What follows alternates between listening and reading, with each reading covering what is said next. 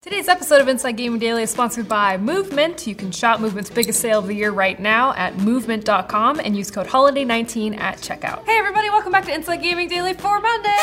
We for Monday. for Monday. I love hearing Brian clap over there. Everyone's excited. Happy to be away from my family. Yeah, man, absolutely. Give it up for the Gaars. There aren't too many certainties in this life, but one is that people will absolutely keep giving money to Star Citizen no matter what they do. Oh, thank goodness, something is continuing that's good and true. The infamous crowdfunding project that still hasn't released a full game in seven years hit a new milestone. It has raised more than $250 million from nearly 2.5 million backers. What the hell, guys? You almost cursed me, I did didn't, and I appreciate curse. that about you. Actually, Connor, it's now up to $251 million. It can't be stopped. I don't understand. We're going to the moon! Is the moon in Star Citizen? Have they patched that in yet? I doubt it. So why has this game, which has failed to deliver for years, been so wildly successful at getting money from the fan base? Right, guy? Well, we have a few theories that we'd like to get into, but first, let's do a quick rundown of the fascinating history leading up to this point. Now, if you haven't been paying attention over the last seven years, Star Citizen, it started in 2012, at least the crowdfunding campaign did, as a project to make a super immersive space simulation slash combat game and a legendary developer running the show, and players really jumped on board to support it. Yeah, the scope of the project was huge with a ton of star systems to explore on your very own ship, across a level of depth and quality that had never been seen before. Its Kickstarter page said Star Citizen is a destination, not a one off story. It's a complete universe where any number of adventures can take place, allowing players to decide their own game experience.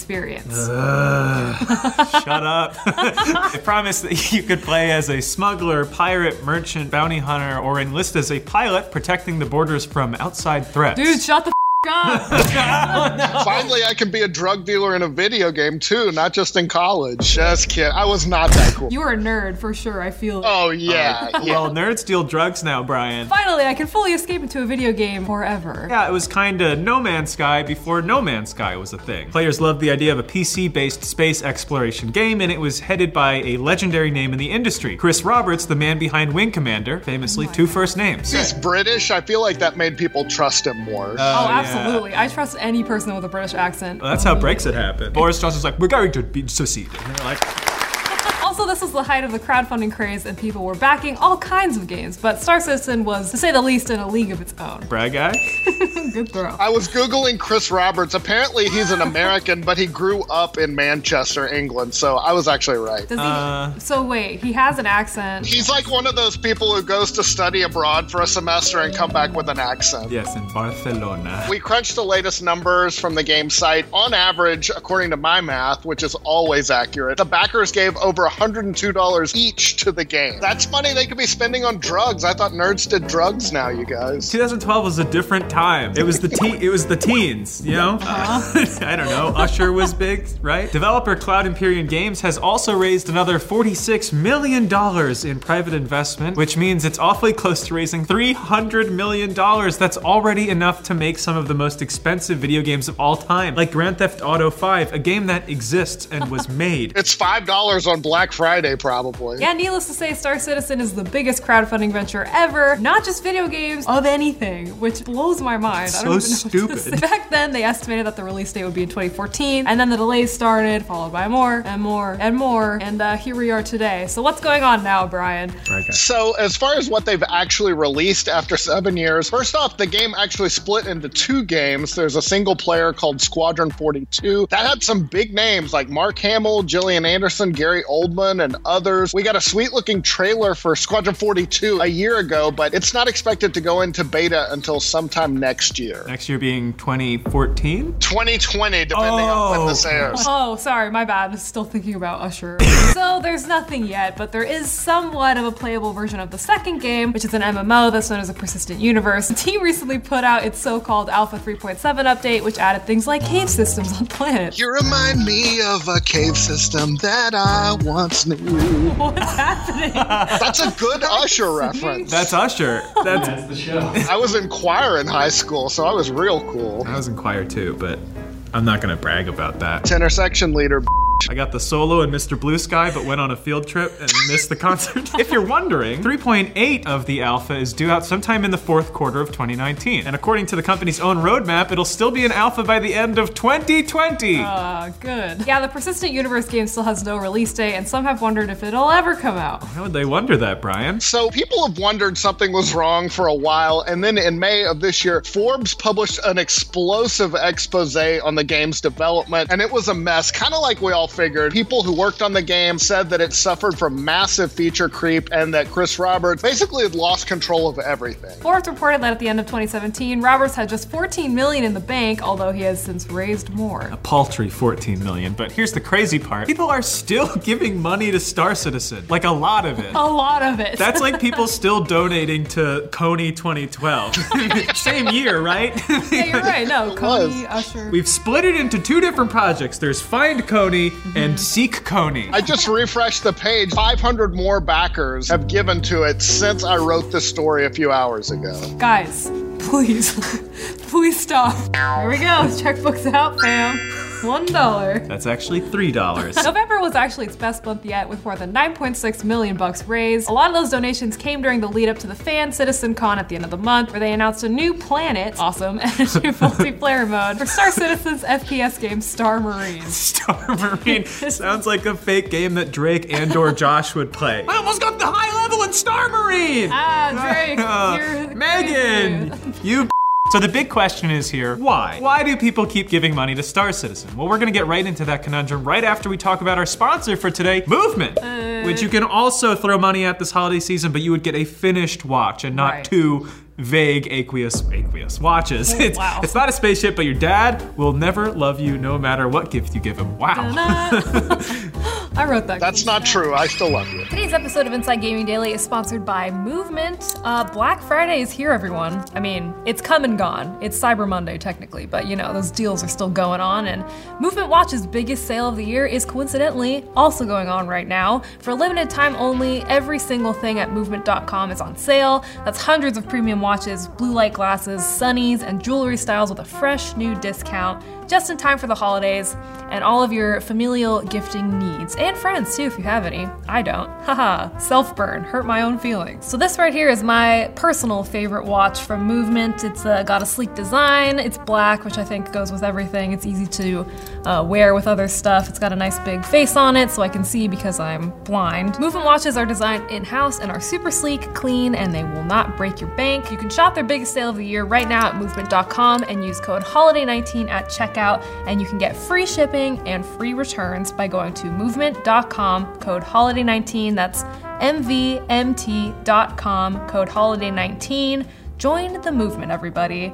So uh, yeah thank you so much for sponsoring this episode movement and thank you guys for supporting our sponsors. Give me a movement watch.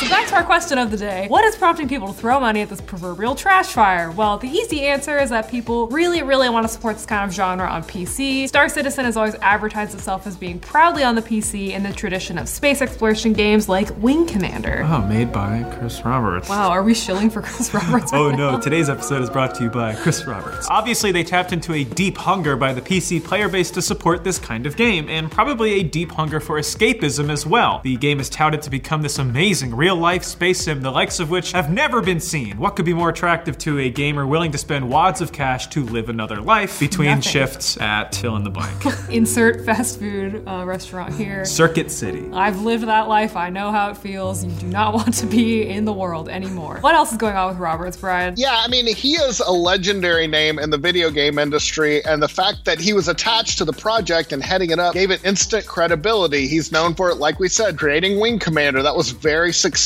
but that whole genre had been dormant for years on PC. Star Citizen promised to bring it back in a big way. That's just a ton of it. It was his pedigree, it was the genre of game. People are like, he's made a game before. What could go wrong? Turns out everything. I mean, I mean, we all saw it coming. Chris.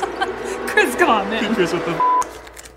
You were right there. Oh, and uh, $4. Pick that up, and you have to pick it up again. Again, though, this is all seven years ago. Why the hell are people still buying into this vision? There might also be something else going on here. It's called the sunk cost fallacy. This is what happens when you make decisions about the future, and those decisions are influenced by previous costs. Yeah, a classic example is if you've ever stayed in a relationship because you've already been with this person for a long time. Basically, the longer you've been together, the harder it is to break up. In the case of Star Citizen, longtime donors might not want to quit now because they've already invested so much into the project. And do you really want to introduce a new crowdfunded game to your parents this holiday? No, absolutely not. This is all I've got. I've just been thinking about the girl in fifth grade who broke up with me after one day of going together. So she didn't have a lot of sunk costs in old BG. That's pretty long for a fifth grade Was she hot? She had glasses and frizzy hair, so not a super catch, I'm gonna be honest. Oh my god, it was Connor. Oh my God. Cloud Imperium is continuing to go after those big donors. Last year they announced a ship pack, which includes every ship in the game, as well as a bunch of cosmetics and extras for the low, low price of $27,000. Oh my god, dude. Uh oh. Stop. Oh, and Cloud Imperium only made it available to people who already spent $1,000 on the game. Calling it a game is a strong word. Stop. Brian, is there anything to balance out this ridiculous rundown we're doing right now? To be fair, some backers have lost patience with the game. There was a famous case two years ago. A dude who had spent nearly $4,500 on the game sued the developer in small claims court, saying he'd become disillusioned with the